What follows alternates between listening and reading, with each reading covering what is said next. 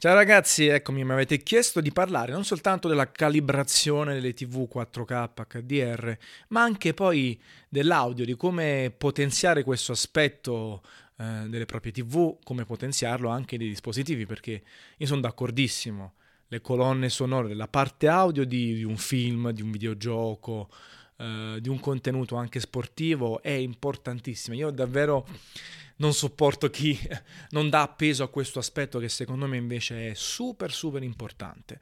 Allora, e riguardo proprio questo, secondo me, secondo me perché comunque è un'opinione, non dovete concentrarvi troppo sulle casse della TV. Le TV il 95% del tempo offrono un audio di base che proviene dalle casse proprio scadente, mediocre, fa schifo.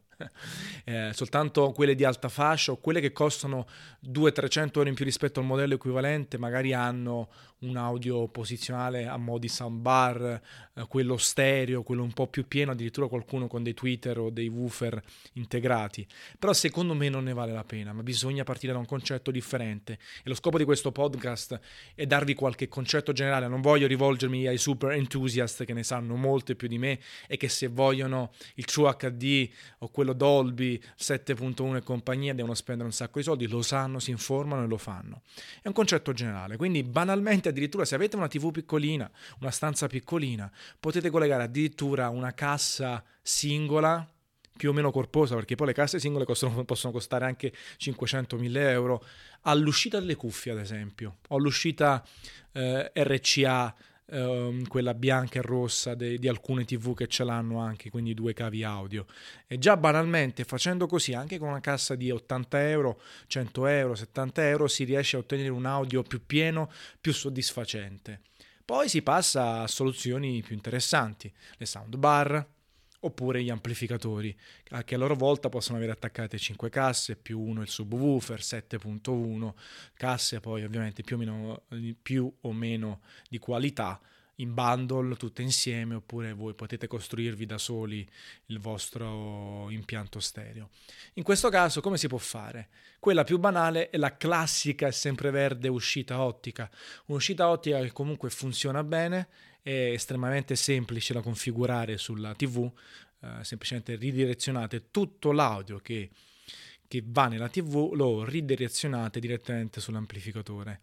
Ovviamente anche in questo caso non avete la super qualità PCM, bilinear, eh, audio HD e compagnia, ma perlomeno avete un DTS, un Dolby 5.1 e vi assicuro che se avete un monoimpianto stereo, già questo fa un'enorme differenza nei contenuti che lo supportano e un'influenza incredibile quando ascoltate la musica, eh, è importante.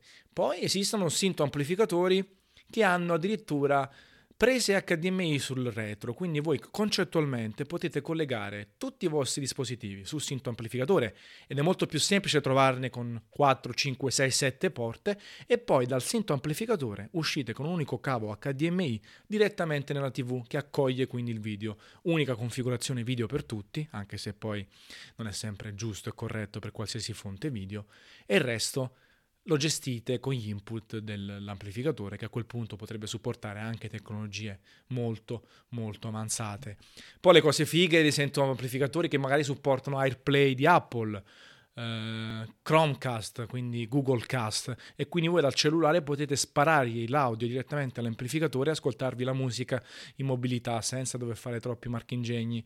Qualcuno supporta in maniera nativa anche Spotify eh, e comunque con AirPlay potete eh, fare il mirror di tutta la vostra musica anche da iOS, con Cast, Google Cast, da Android anche. Quindi una serie di soluzioni molto molto interessanti. Purtroppo però, e dico purtroppo, non è così semplice perché come si aggiornano a livello tecnologico le TV, si aggiornano anche a livello tecnologico gli amplificatori, le soundbar e compagnia. Più che altro, adesso se comprate una TV 4K HDR, um, c'è un problema.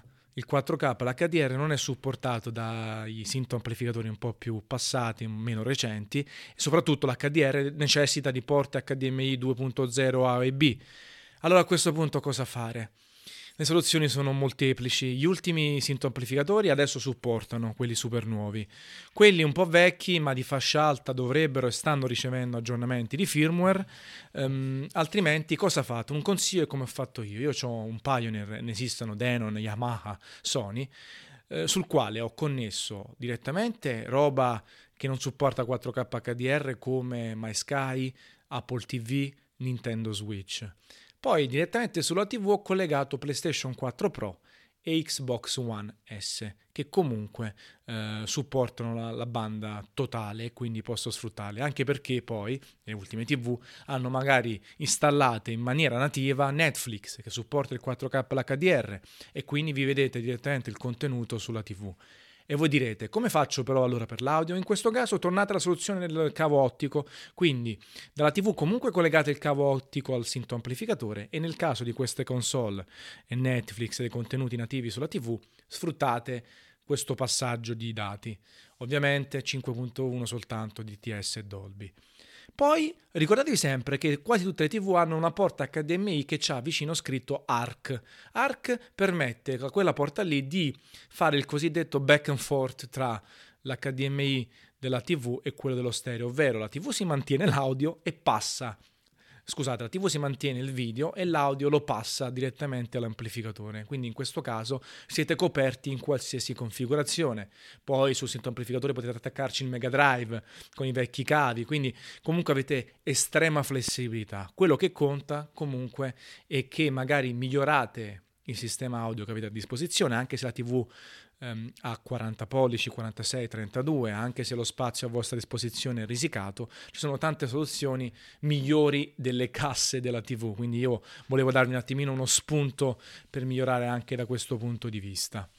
Questo è quanto. Siccome il podcast lo sto pubblicando su YouTube, Facebook, SoundCloud, iTunes, vi lascio e vi invito ehm, alla, appunto a vostra volta a lasciare un commento e quindi magari eh, se avete domande specifiche vi rispondo con estremo piacere anche su Twitter. Se siete su iTunes iscritti, magari per favore lasciate una recensione così aumentano i voti e magari compare più in alto. Eh, poi scegliete voi dove seguire. Ho deciso di come dire, disperdere il podcast su più parti per avere i numeri inferiori singolarmente, ma in realtà in base alle vostre preferenze davvero potete ascoltarlo ovunque. Quindi buon ascolto sia del podcast che del vostro impianto stereo e una capata in bocca sonora in questo caso. Ciao!